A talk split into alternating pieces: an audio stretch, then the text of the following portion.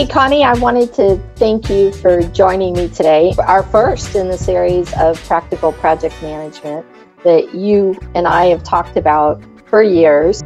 You're welcome. I wanted to um, devote this episode to project sponsors. And I know um, for many projects you've worked on, you've dealt with a variety of different project sponsors. And I, I wondered what what your thoughts are about. Let's just start off. My first question is what percentage, roughly, of course, not scientific, of technology project sponsors, and let's qualify them that they have a budget over $10,000. What percentage of them do you think are actually prepared for their role? I think it's very low. And it's it's interesting because I think when you qualify them in that group of over $10,000, you see the percentage go even lower than the group under $10,000 um, because of the nature of the organization that the project sponsor works in. Typically, that's been my experience. Uh, there, there could be other uh, other organizations that are structured differently, but my experience has always been state and federal government when you're at that level of of a budget. So you're saying under 10,000, you it would actually be a higher percentage. Yeah, I I think so. Like, um, like like in the commercial side or the private sector for smaller project that maybe the project sponsor is more hands-on. Maybe that number is kind of the dividing line between. Is that what you were thinking, or? Yes, yeah, because I mean that's been my experience. Because in the in the smaller group, they're they're more in tune. It was their baby. They wanted to do it. They whoever the sponsor is got the they were the driving force in the project's existence. And in the larger organizations with a large budget often the project sponsor is somebody that is ladder climbing or has been handed someone else's project. It seems like it was a little more rare that they were once the project takes off that they were the person that initiated it and that stayed involved and but e- even even when that's the case they just don't my experience has been that it's a low percentage that actually understand their role they just want this thing to happen and got some money for it and they've handed it off to a project manager and think okay you know go make it happen and I don't have to just tell me when it's done and I'll be happy about it. So where do you think that failure is? Is that I mean, because if you're talking about federal and state, you know, projects, and if you're talking a formal project, you you know, you've got a budget of some type of size, then who's failing in the preparation of the sponsor? I'm not sure. I'm not sure um, if it's just the culture of we what we think project management is that we haven't the industry hasn't defined what's the sponsor's responsibilities. Um, so they don't, you know, they're not in tune with, they just know that they have a thing they want and they don't know how to get it, but they know that project manager over here is supposed to be an expert in how to make this thing happen what are some of the worst experience? Do you have any examples that come to mind of, you know, the, the least prepared project sponsors? Well, see, that's the thing. I had some very large projects and as a project manager with the state in the past, and I can't tell you who the project sponsors were for the biggest ones. Like I'd have never met the project sponsors. So I don't, I can't really give you experience of what did that person do wrong because I didn't know who the person was. And it was just some mystery person that you know, read my status reports. That's right. And, I forgot that you were actually in a project manager position. But yes. what about thinking back when you worked as a contractor on a yeah. project? Were there any projects there that really the lack of preparation for the sponsor um, really was harming the project or made it more difficult? You know, one comes to mind that it's a good example. But again, the ones that were harmful, the project sponsor was not clear to me who that was. Wow. I mean, was, so you had a project, you, either you were managing or you were part of the project and you didn't even know the sponsor? Yeah. I mean, I've, I've, I knew the contract monitor, you know, like there was a person who was tasked with making sure that we were following the contract and the agreement, but they still weren't the project sponsor. And that person often was misguided. They were so busy being the project policeman that they would often get in the way of the goal because they didn't have the vision of what the goal was. Well, who, who um, did? I don't know that anybody did. I think that's why some projects struggle the most. One one example that comes to mind, I didn't know who the project sponsor was at the beginning, but what I saw my project manager meet with a representative on the other side that I don't actually think was the project sponsor. They were the person who project sponsor handed things off to, and they oh, became like the SME, the subject matter expert, perhaps. Yes, and we were fortunate because the subject matter expert was truly truly driven to make it happen because they were they lived down in the weeds they understood the problems or they they came from the weeds and they understood the problems of the worker down in the weeds that had the problems but they also were now in a position of management and they could see the 10,000 foot view and they could understand okay well we need to unburden the worker of these of the things we can unburden them of but we still have to hold the worker accountable. And that's a balance that you don't see in project sponsors very often. Because if they didn't come from the weeds, they, they tend to ignore those critical things of how do I unburden the worker. And they just look at technology.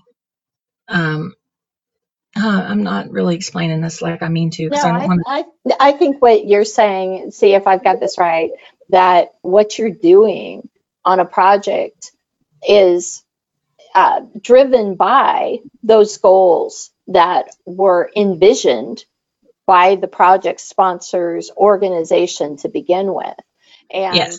the subject matter experts, if you're given, you know, representatives that only have the management goals in sight, but they've never actually worked the processes or they're not close to the processes, then they don't, maybe they can't represent the change that needs to occur so, so do you think then, are you saying that that's why you have two different roles? That's why you have a subject matter expert. That's why you have the yes. project sponsors. Because, I mean, if you have only leadership that says we're going to, by golly, this has to be cutting edge technology and ignore the subject matter experts, then you don't have the balance that you need to steer in the project. Yes. Yeah, and so there's two projects that I can think of that come to mind that's very easy for me to speak on. One was fantastic project sponsor, and one was a very disconnected project sponsor.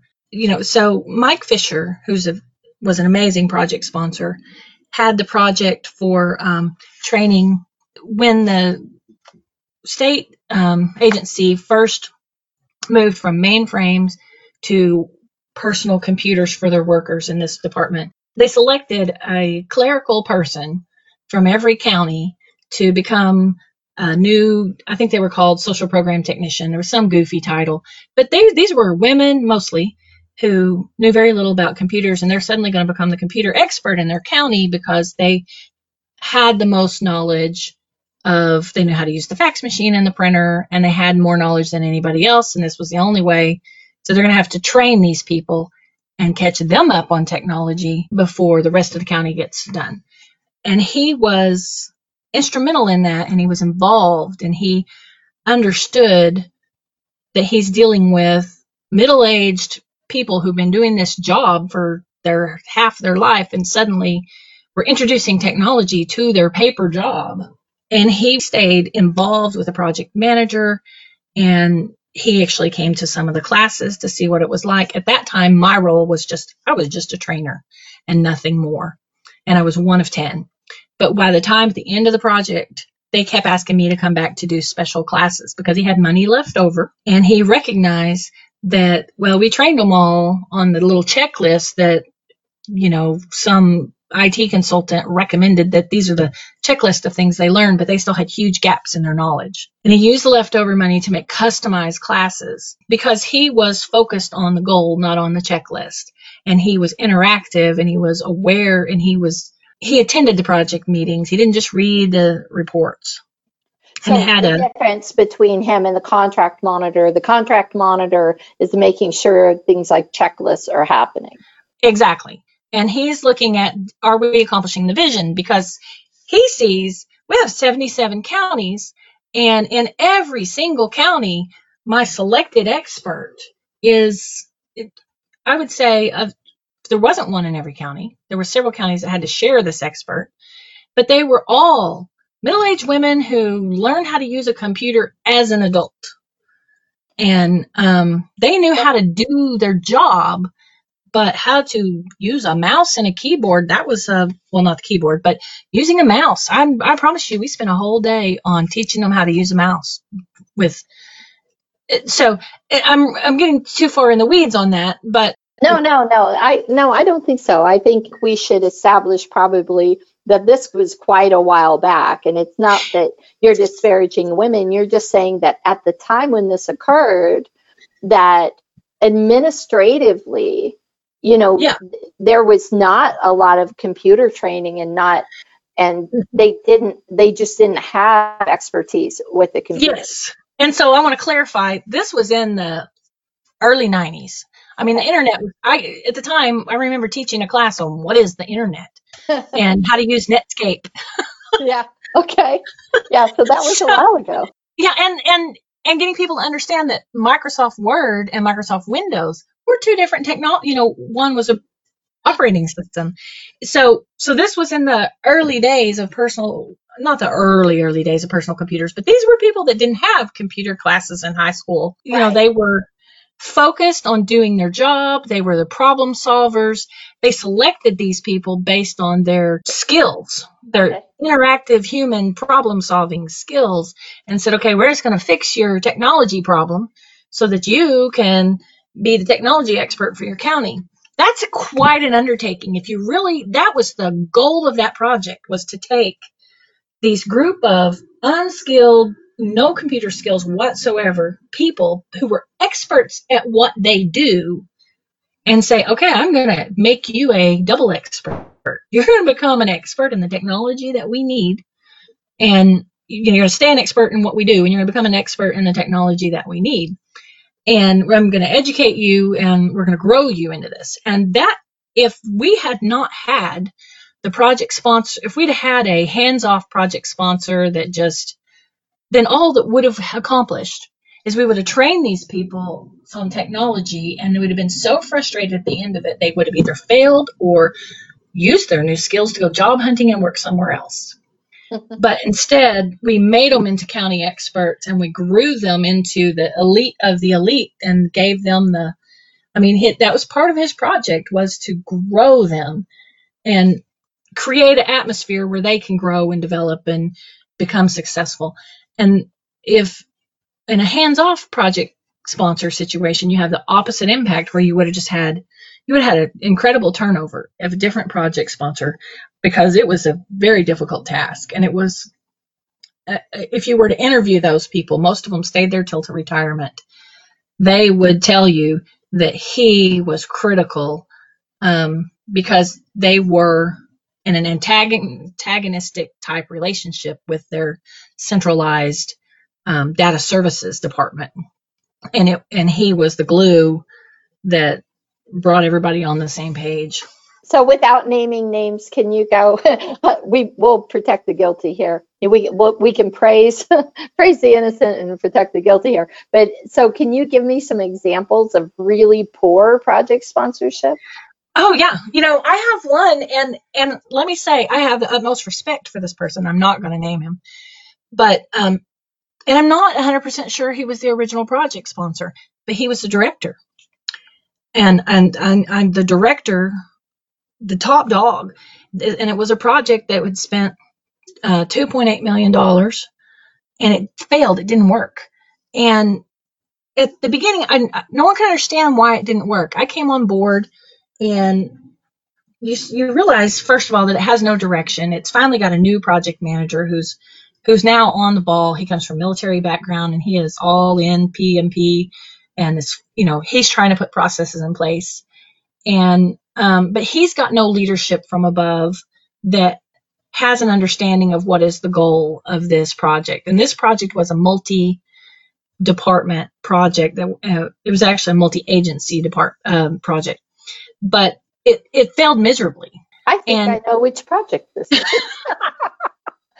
and and fortunately for me, I didn't have anything to do with it. Well, what what became clear to me when the project failed so miserably that lawyers on both sides were involved because you had lawyers from the technology partner that's providing the project Mhm. and lawyer there was multiple technology partners. That's your first mistake is there wasn't a single point of you know I, I usually refer to a single point of contact as a single point of failure but there was no single point of accountability either. But what became clear to me at the beginning is that no one actually knew what the goal was. The project itself didn't have any goals. It just had some, this beautiful wish list of we wish you could sprinkle fairy dust on this and everything would be great. And so the project was doomed from the beginning because it had no direction, it had no goals. And you had a subject matter expert who, you know, was a loose cannon and was able to, because he was the one that understood the technology. And because those above him didn't understand the technology, they didn't understand the goals, no one had a vision, he was able to just run loose with it and do whatever he wanted. And that to the tune of $2.8 million Yeah. just wasted. And and when once we had someone in the middle, project manager in and a functional manager that were working together, and then they brought some new staff on and and tasked me with taking over as subject manager expert, I started becoming aware of okay, I don't understand what we're trying to do and what's our vision, and we started bringing the heads of the departments in and having meetings and getting understanding of what's our goal and well how would we know that's our goal? Because it's not even in our project charter. I mean that's this is you know and we we revised it and we got it operational it wasn't successful yet but it became operational. But what's interesting is i got the privilege to an, to attend an executive team meeting and this is uh, important because i think that this is the culture in many places. And in this meeting everyone was sitting around a table with the head guy at the top. It would be the like if you used to watch the Trump show. I can't remember what name of his show was called. The apprentice. Okay, yeah. You have Trump at the end of the table and then you have all the apprentices there. Everyone comes there with a happy report to pat him on the back and tell him all his ideas are great and everything is wonderful. I was shocked because I was the only non executive in that meeting. And they're all saying, oh, this is wonderful and this is good and this is good. And I realized they're just sucking up to him and they're telling him what he wants to hear because they're protecting themselves from each other and from whatever. And when it came my turn, because he wanted an update, I started with, well, that's not going to work. And you should have seen the room. Everyone at that was terrified of what was going to come out of my mouth. And I could see, you know, if they could kick me under the table, Well, they would have, and I could- reputation. I know. And so of course I changed my demeanor because I realized, okay, my boss is also sitting in the room and I can hear in my mind he's telling me you're being disrespectful, tone it down. So I changed it to some information that you might not have, you know, instead of because it was his idea.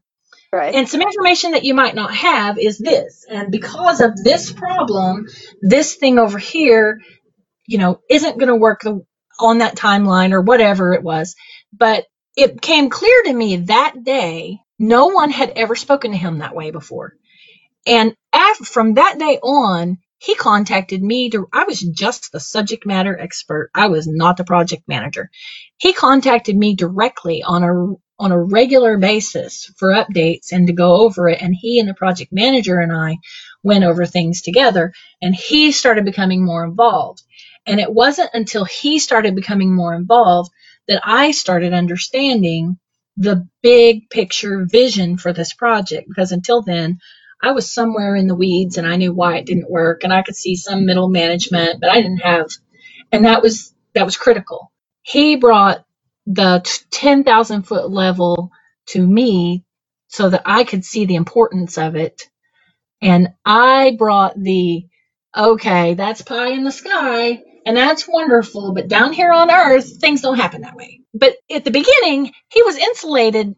There was an in- layer of insulation he's a project manager just saying, you know, I want this cool thing to happen. You have to have someone in the middle but you also have to have that ongoing interaction. You can't have, well, I gave you $10,000, I gave you $2 million. Why don't you have it working yet? It's interesting to me as you talk about this that he he started coming to you as a subject matter expert. Where where do you think the project manager's role in that was? And in fairness to the project manager on that project, that project manager had been handed the project as a mess. It wasn't his project originally and he was added to the project literally a week before I was. So he was having to insert himself in that to define a role.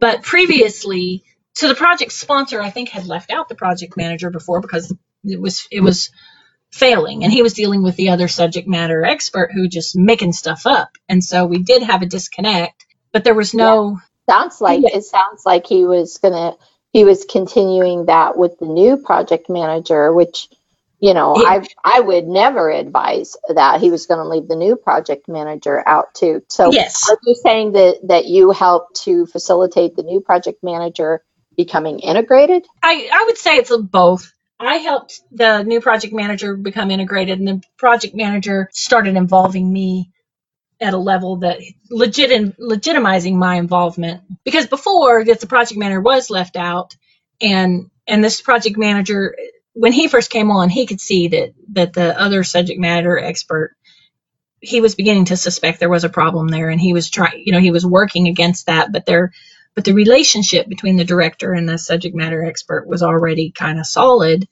and you know, in the absence of any feedback of this is not managing well and this is not going well, there was nothing to break that up. And so I helped the project manager, but he helped me equally.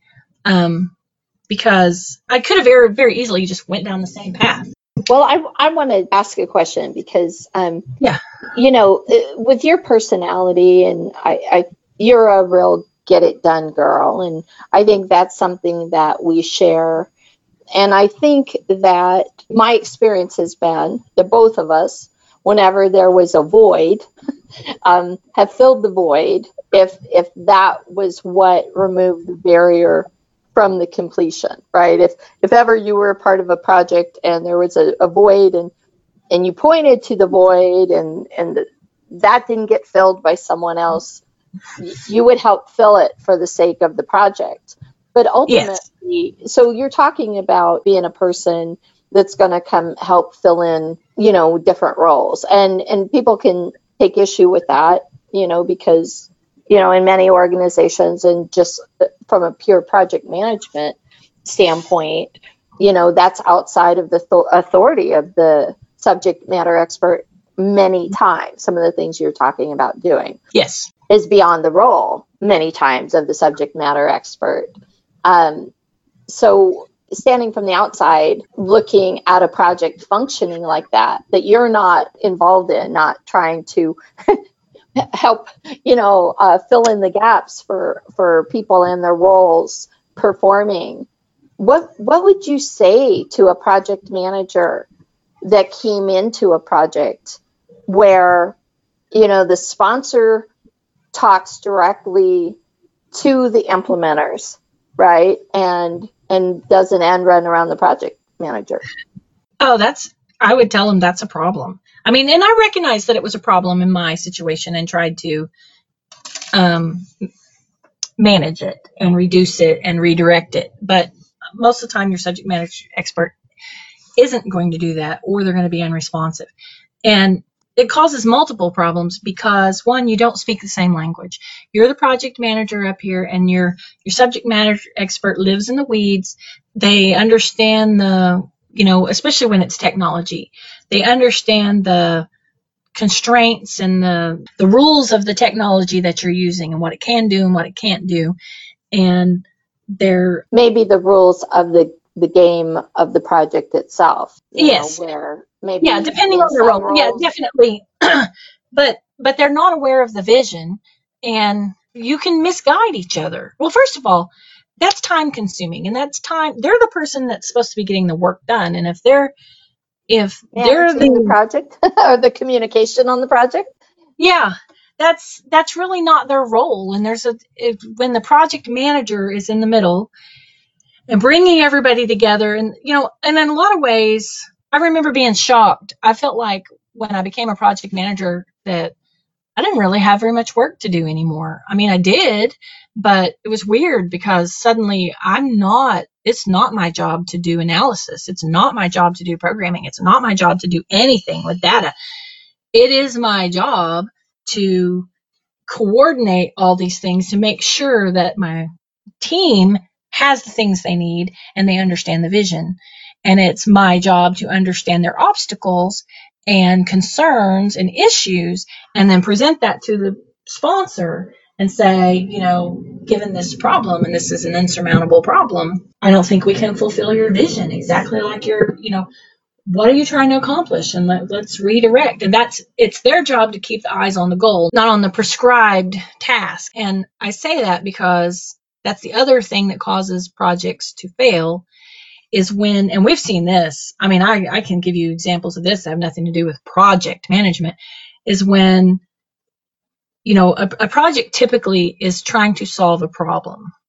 It's trying to provide a solution to a well-defined problem.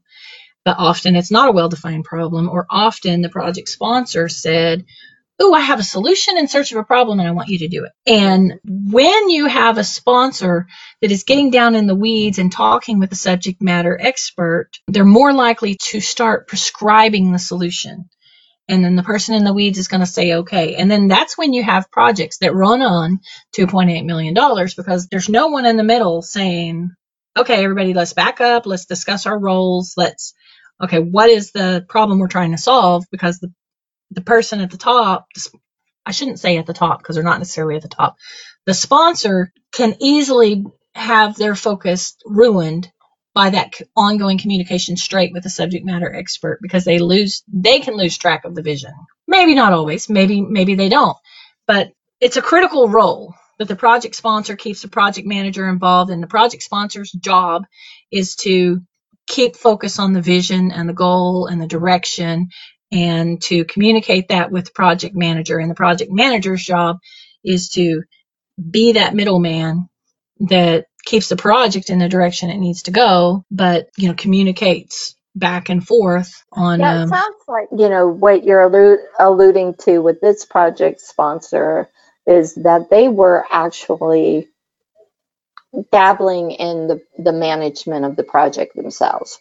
They were. Rather than taking being the role of, of yes. the sponsor, truly the role of the sponsor. So my final question for you is what would you say or what would you recommend to a project manager? Because you know, a lot of times when we talk about project management and you know size of projects and and methodologies and recommendations for managing and you know dealing with your team and things like that we never really talk about you the the and you brought this up the times when you come in as a project manager to an existing project that sounds yeah. terrible to me that sounds it like is difficult and and in fairness i only had so in my role as a project manager um, all of my projects were inherited, uh, with the exception of one. And and I, and, I, and my projects were large. I mean, I had a project that was a little over six million dollar project. It had been going on for several years. It had been through five project managers. I, I think that you and I both, in situations like that, and a lot of project managers, you know, your your mind goes to the problem solving of what's taking place in this project and uh, between the people of the project.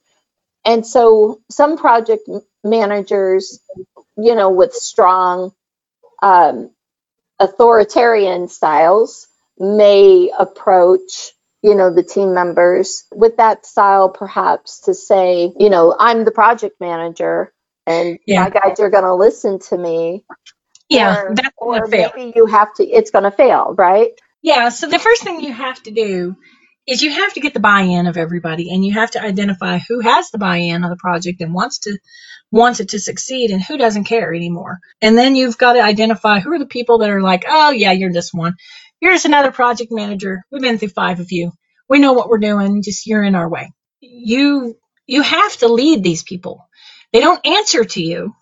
You're not their boss, but you have to lead them. And you cannot lead them if they don't see you as a legitimate leader. If you come in there with authoritative attitude, then what's going to happen is they're going to find a way to get off your project and you're going to be stuck with someone else who knows less, who's less of an expert, and which may or may not be a good thing. But the ideal situation is try to get the experts to come around and want to follow you and want And to and what's the project sponsor's role in that? How much of that is their responsibility? it, it is their responsibility, but they can't do it if you don't have the skills to command respect. They, they- they're not going to accomplish it either, especially when you're in a large organization where. So I have a project that, that specifically comes to mind, and you know I was probably in my early 30s at the time, so I'm younger than most of the leadership that's in my project because most of my project it was a very large project and it was a very critical project and it was a lot of management persons involved in the project as well as workers from multiple departments. And they didn't respect any of the previous project managers. They didn't respect my boss at all. And the sponsors of the project were outside of the organization because it was a project that was mandated to the organization to accomplish so the sponsors are legislative people. But you have a there's a there's a face with that, but he's very disconnected and doesn't understand technology and doesn't understand what to do, but he understands the needs and concerns and they don't respect him either because they these are all people that live in the weeds and they're he doesn't know how we do this. And it's a culture of the wild wild west. And you have to I mean, it's it truly is. I mean, I can I I can tell you my very first meeting where because I you know said we're going to have a kickoff meeting because I need to be introduced to all these people and I need I need to know what I'm dealing with and they all need to know me and who I am and I lay it all out there on the table and and just you know it's what is the nature of the universe. I need to know what the universe is and I'm just taking over here. And very first thing I said, I, you know, I'm just trying to get organized. Okay, where are we? And, you know, one of them pops off and says, well, we have weekly status reports. You can go read them.